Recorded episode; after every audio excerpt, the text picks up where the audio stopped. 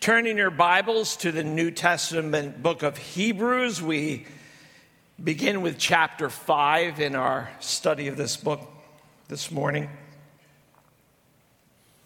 The theme of Hebrews is exalting Christ. And of all that we exalt about Christ, most precious to us is how Jesus leads us out of sin and guilt. We see his heart for that throughout his time in this, this world. We, we can think of how Jesus uh, let out Peter, who was a believer, but then actually denies Jesus, overwhelmed, we can imagine, by his sorrow and grief certainly wondering if Jesus will ever accept him again. Has he ruined his chance to be a follower of Jesus? And yet, after his resurrection, we see just Jesus personally engaging with Peter in such a way that he knew the Lord loved him.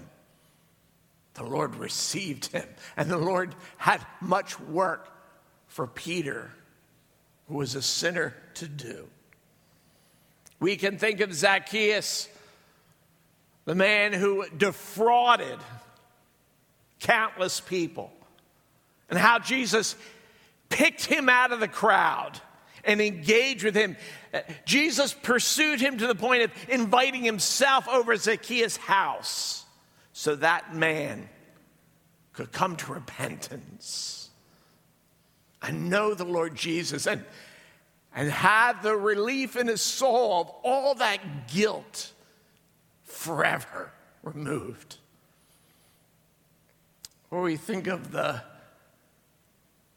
the woman with such a reputation for immorality that everyone knew it, who came in to a home where Jesus was at a feast and began to anoint his feet with ointment. And as the people around disdained her for her sin, Jesus speaks up for her. Jesus defended her because her heart had been given to him and she had repented of her sin. How wonderful is this grace of Jesus who leads us out of sin. It's what we celebrated today with Dana. Hopefully, it's, it's on our lips early each morning, thanking the Lord each day that He has led us out from sin and guilt. This morning, do you need help getting out of sin? Do you need help unloading the burden of guilt? Our, our passage speaks of how Christ and how He alone can do that for you today. Hebrews 5, beginning in verse 1. For every high priest chosen from among men is appointed to act on behalf of men in relation to God, to offer gifts and sacrifices for sins. He can deal gently with the ignorant and wayward since he himself is beset with weaknesses. Because of this, he is obligated to offer sacrifice for his own sins, just as he does for those of the people.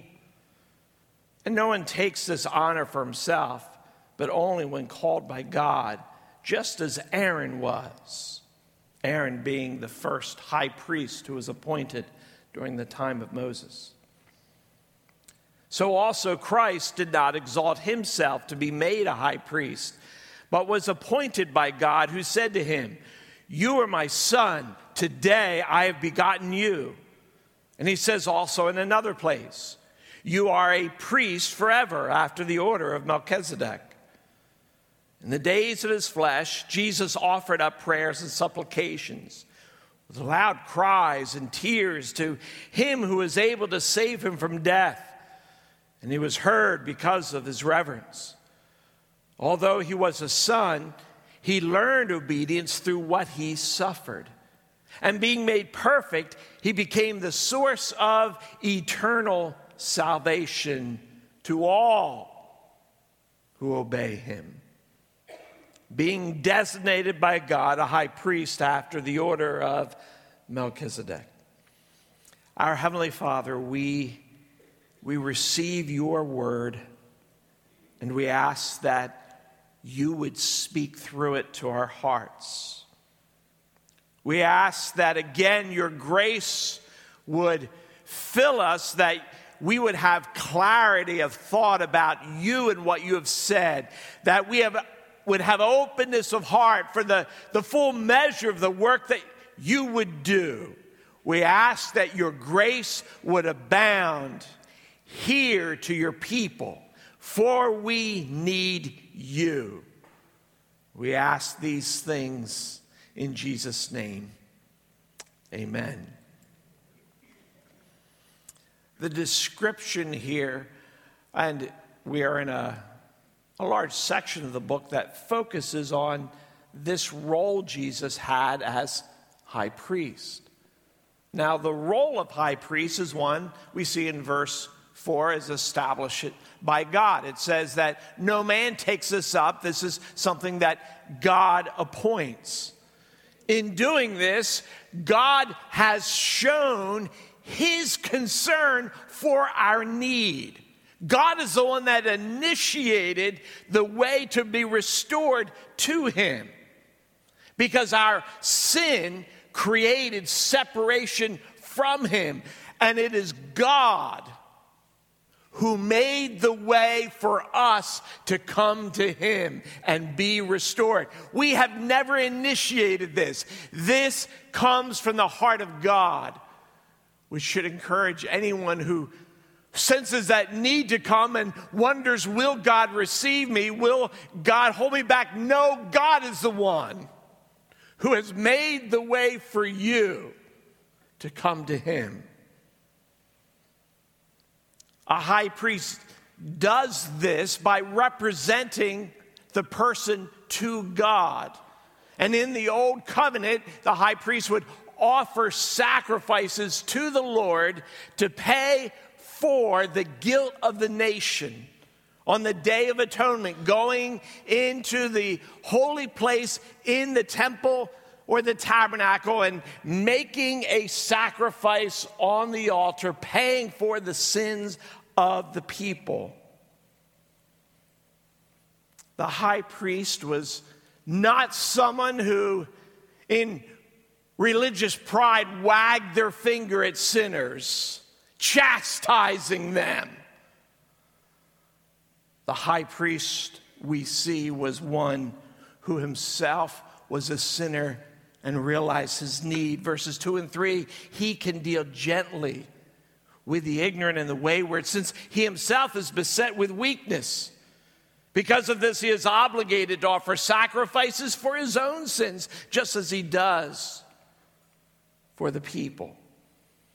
So, generation after generation, high priests who were raised up in the nation of Israel, making sacrifice on the Day of Atonement, having to plead for forgiveness for their own sin as they also made sacrifice for the nation.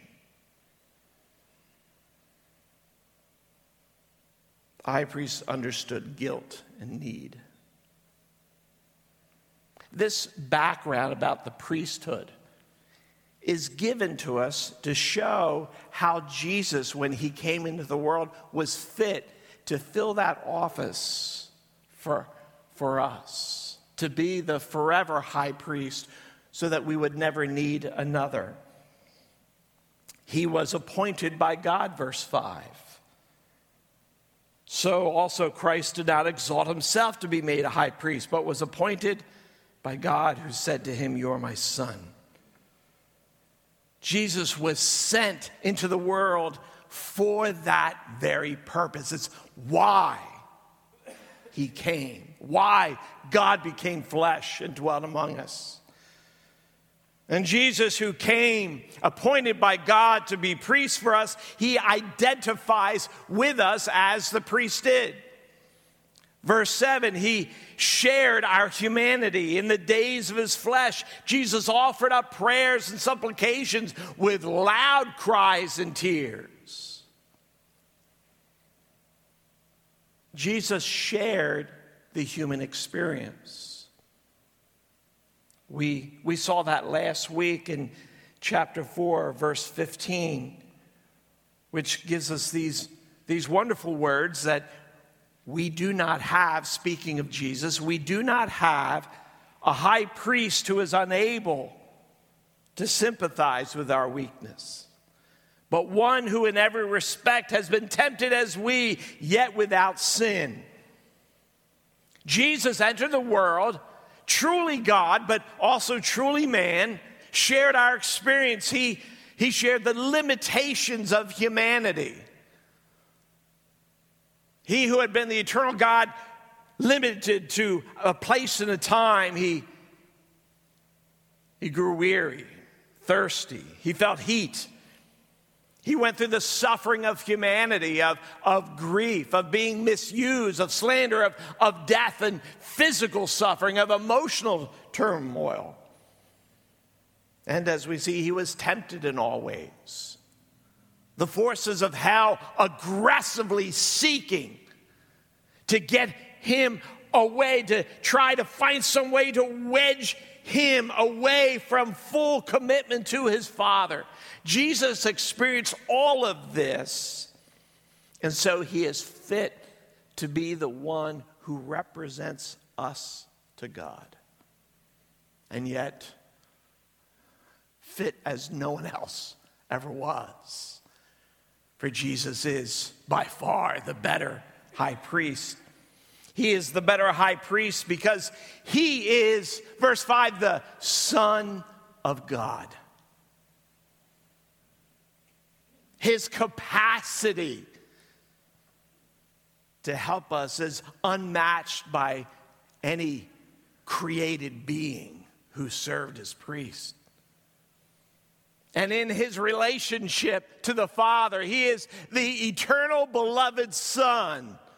His relationship, we know, was always wide open. He is the one welcomed to the Father, and this one welcomed more than any other is the one who comes and represents us. How wonderful that it is no one less than Jesus, Son of God, who represents us, going before us to the presence of the Father, offering payment for our sin. He is the, a better high priest because he alone was sinless, as we just heard, tempted in all ways, yet without sin. As the only sinless person who ever existed in this world, Jesus is able to represent us with a selfless grace that is impossible for anyone else. No one truly knows selfless grace like Jesus. There was, there was no interference with pride or false desires or misunderstanding. He sees us with a singular purity of heart in his love for us and his love for the Father and bringing us to the Father.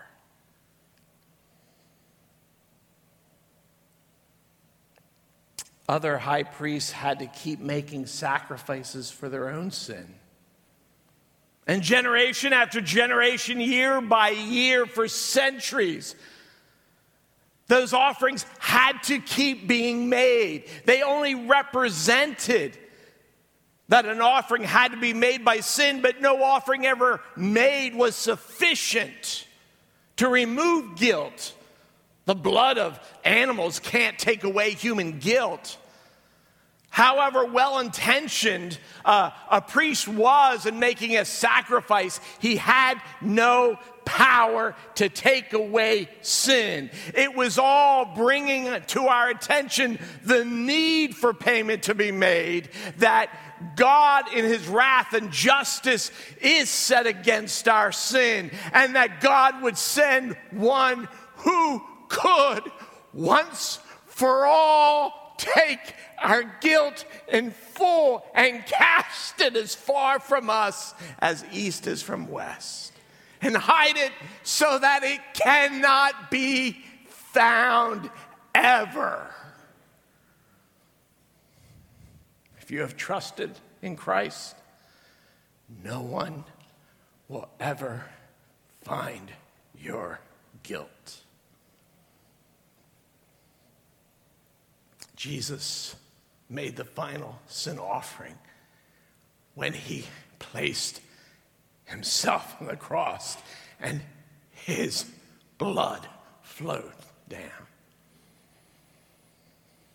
Jesus is a different kind of priest, which is the point that maybe as we're reading, we're thinking, well, what does this mean in verse 6? Where the Lord says, you are a priest forever after the order of Melchizedek.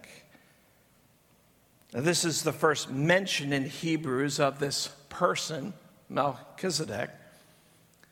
Uh, he will be introduced at length uh, later in Hebrews. Chapter 7 will take a deep dive into his life and why he's brought up. And so, all of your questions about Melchizedek and who he is and what does that mean. Just save all of those questions, and Eric will answer every one of them when he preaches that section of chapter 7. And we anticipate that perfect clarity that we will all have when he has done his sermon.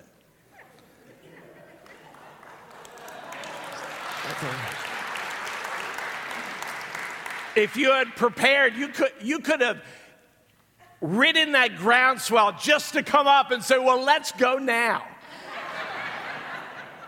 but I'm guessing you're not at that point yet. and so, just briefly, so we have context. So, who is this Melchizedek? Why is he brought up? There are only two references to him in the Bible before the book of Hebrews. So if you're saying, where does this come from? It, it is somewhat of an abrupt insertion. The, the first is the, the his, historical appearance of him in, in Genesis chapter 14. We're told that after a victory over some uh, pagan kings, that Abraham was met by a man who's not introduced to us before. It just says he was met by this king of Salem named Melchizedek, who was also a priest.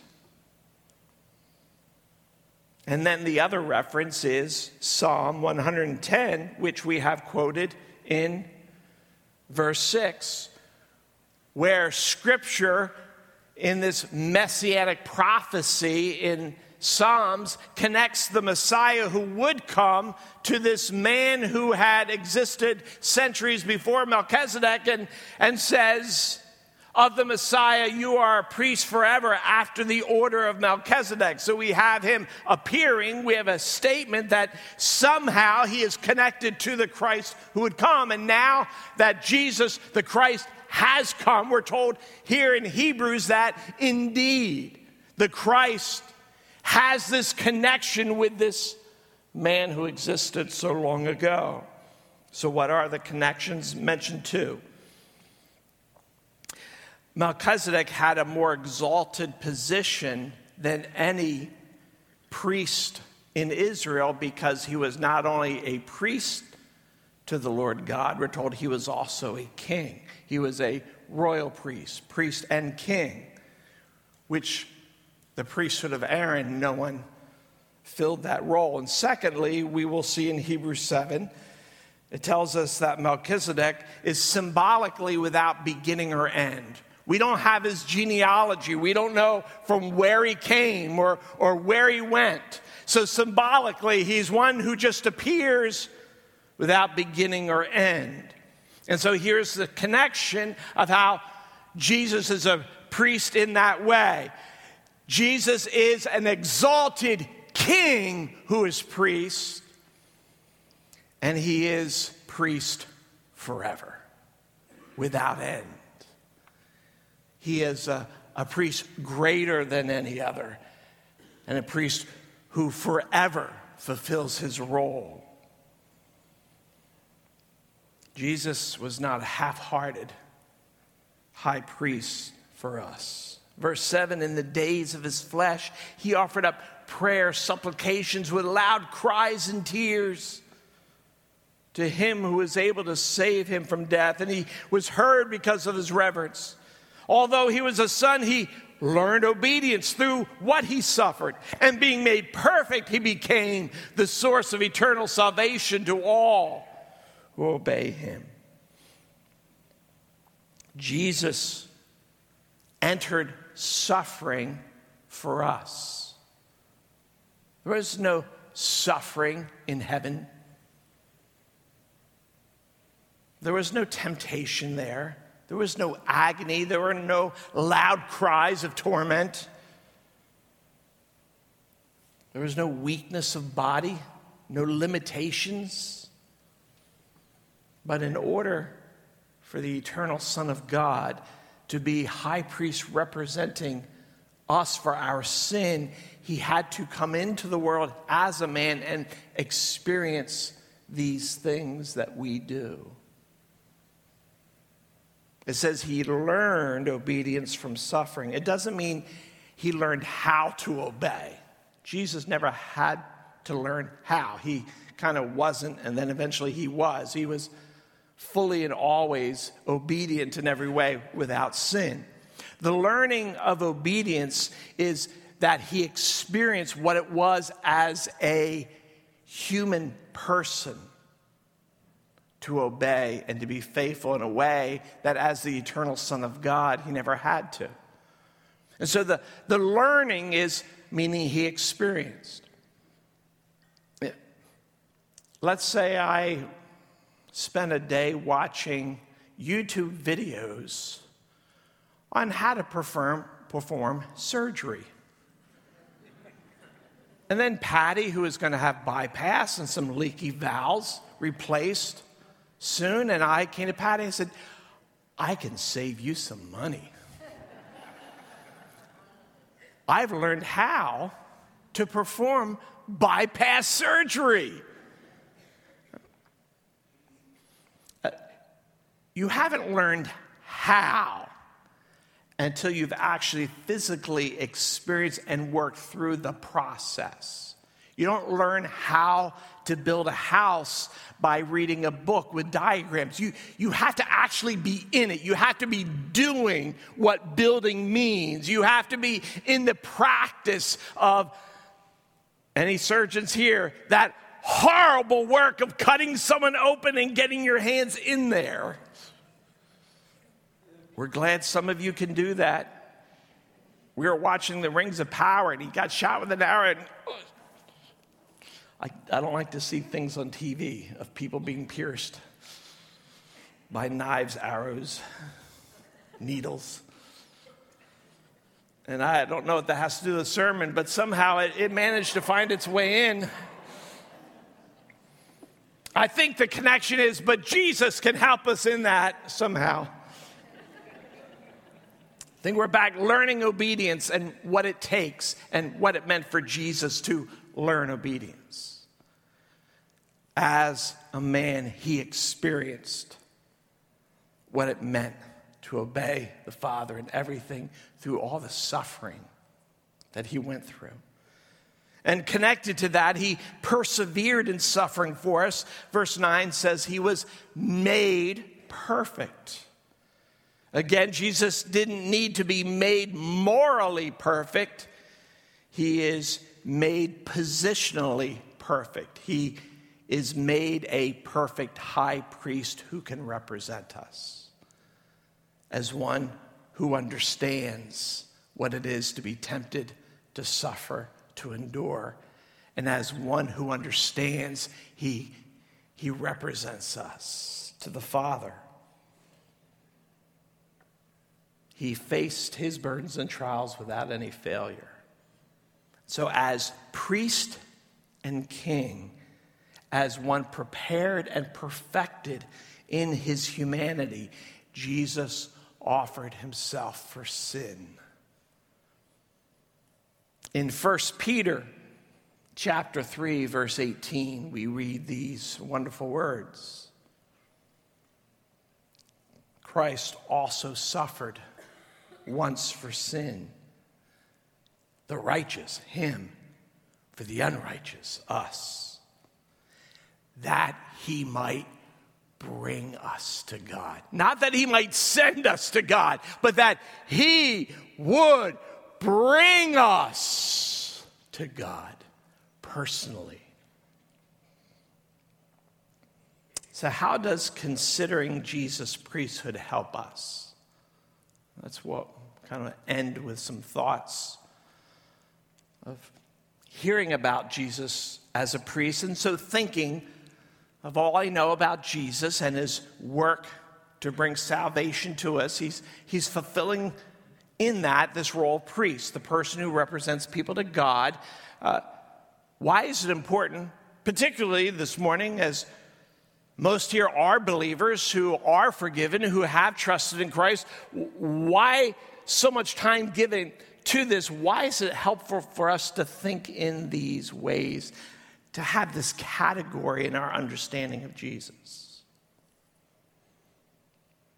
The first is that in being reminded that Jesus serves as priest for us and what it means to do that, we see that Jesus himself walks down our dark paths. He knows what it's like for you on your dark paths because He is there.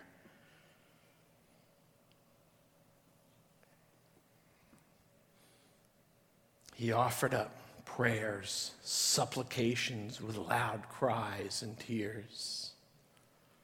That, that was not show. That was Jesus agonizing over what it meant for him to go forward in obedience to the Father. The Lord humbled himself to become one who obeys the Father. The one on the throne steps down and made himself of no reputation but humbled himself to the point of death, death on a cross. Jesus immersed himself in the trials of human experience and burden. He did not shy away. He did not make some arrangement with the Father or with the angels that, well, I'll spend time on earth, but certain things can't happen. There's certain burdens I'm just not willing to go through. We can do this, but I need to be protected and buffered all the way. Jesus poured himself into the griefs that burden your soul because of his heart for you in your burdens. in both enduring sorrows and in persisting in being faithful, Jesus knows life. He knows your life and your weight, and He's there in it with you. And I realize that it doesn't always feel like He's there with you. That's part of why we, we have scripture to remind us not of what we feel, but of what's true. It's, it's part of why we gather to hear it preached and why we sing together to be reminding ourselves not of just what we feel, but what is true of Him, of Christ, that we might be renewed in what is true of Him. Jesus is there with you. And since that is so, shouldn't that be central to how we live? Shouldn't that be very central to what's going on in our thoughts and how we're responding? Shouldn't the reality Jesus is there be the dominant reality of what is hard for you. This, Lord Jesus, as Jesus prayed himself, Lord, can you remove this cup? He, he knows what it is like to not want to be in it. and He's there with you in it. Believer, Christ follower. Will you go through another day ignoring that He's there or acting as if He's not? Or will you engage with the one who's there? Will you battle for that? And some mornings it's a bit of a battle. Battling for knowing and believing He's here. That's worth battling for. And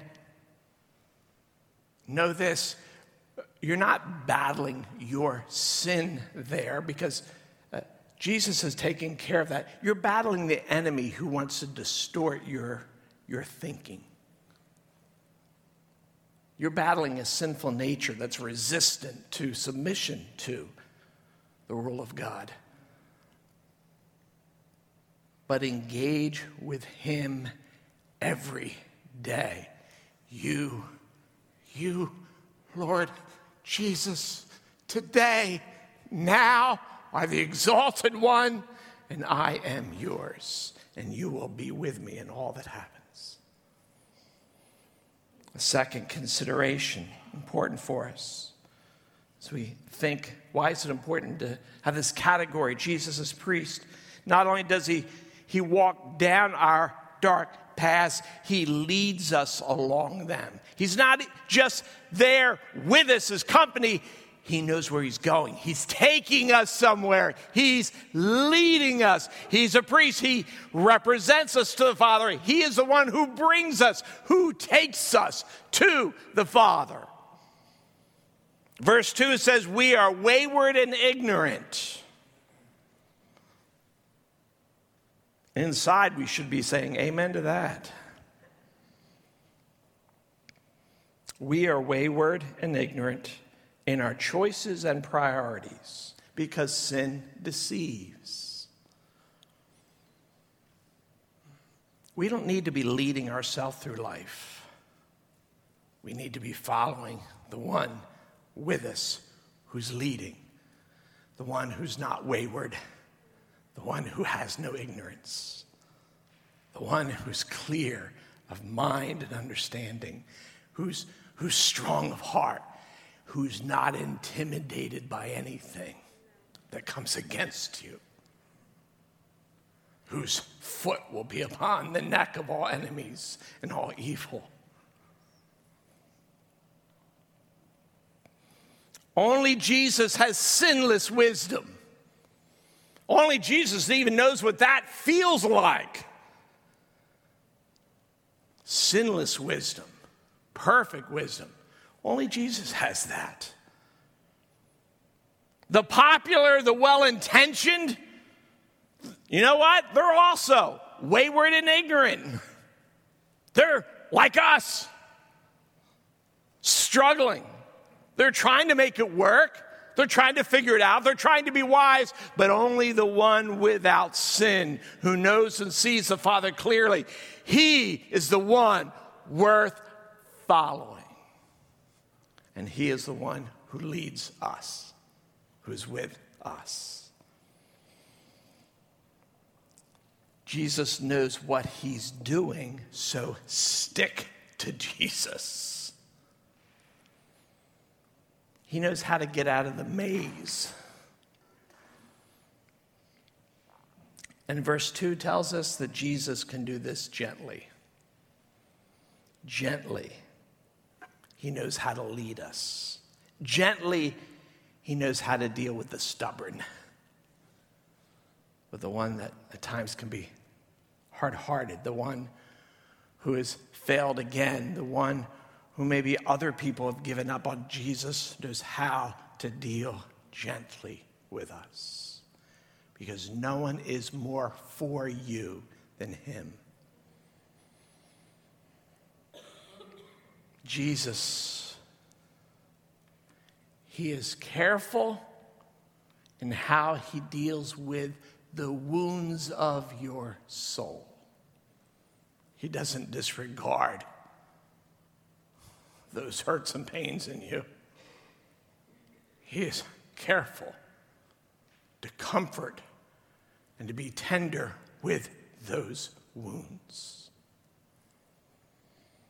And lastly, Jesus, who walks down our paths and leads us along them, he will bring us to a place of rest and rejoicing. And being made perfect, he becomes the source of eternal salvation. The best that the world can offer us. This is the best the world has for where your life is going. This is the very best thing they can say. Rest in peace. That's it. They don't have anything else. Just some vague rest and peace, you're in a better place. I don't know what's going to happen there. I just want to avoid the awkwardness of you losing someone you love or you dying, and I want to get out of the burden of I don't know what to say, but just it's a better place, rest in peace. They have nothing to give. And in that assurance, rest and peace, they show their waywardness and ignorance. Because if you pass through death without Christ, there is no rest. There is no peace ever. And there's no opportunity to find it. The Savior leads us to the Father. And if you have pushed off or ignored the one heaven sent to save. There is no one else who can save. Jesus brings us to where he is.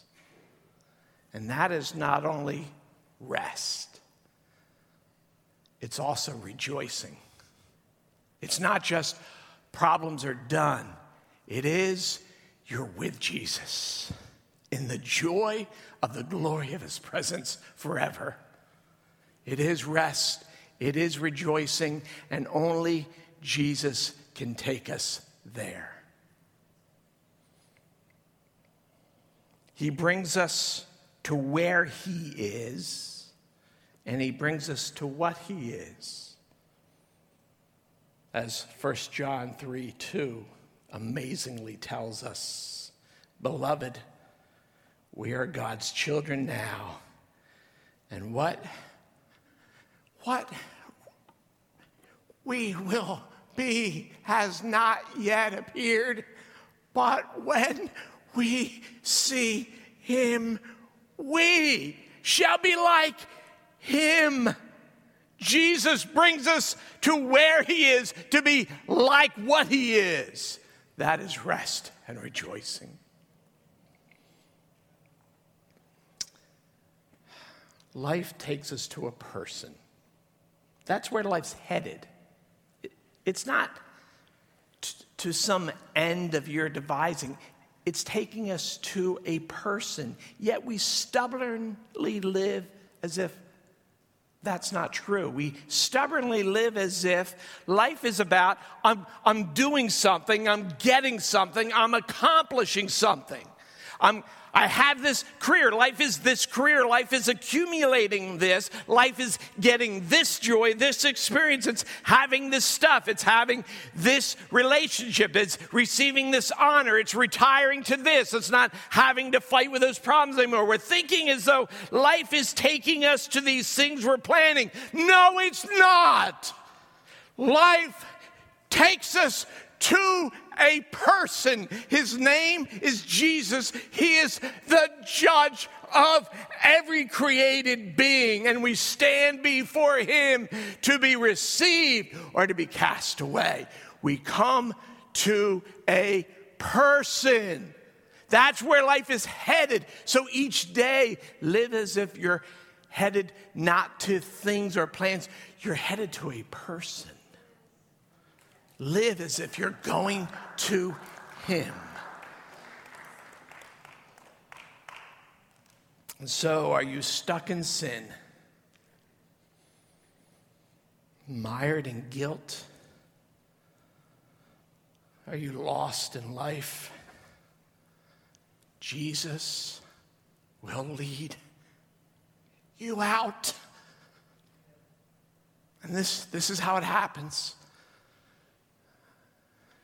right now confess your sin and need and say, Jesus, I want out of sin. I want the guilt gone. I want hope. Would you save me? I need you to save me. And his answer is always yes.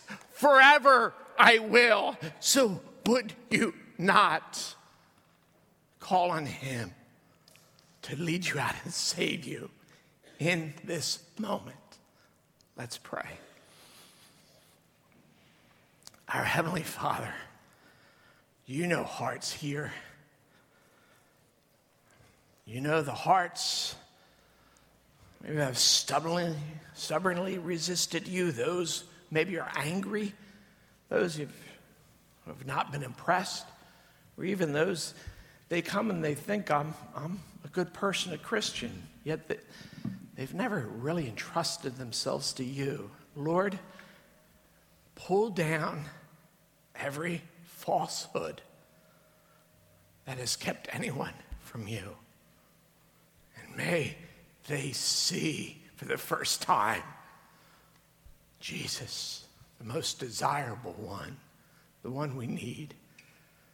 Give them grace to believe, to call out and may they know that you save to the uttermost. And for each one who is yours, refresh us in knowing you, a worthy one, you are with us. In the name of Jesus, we pray. Amen.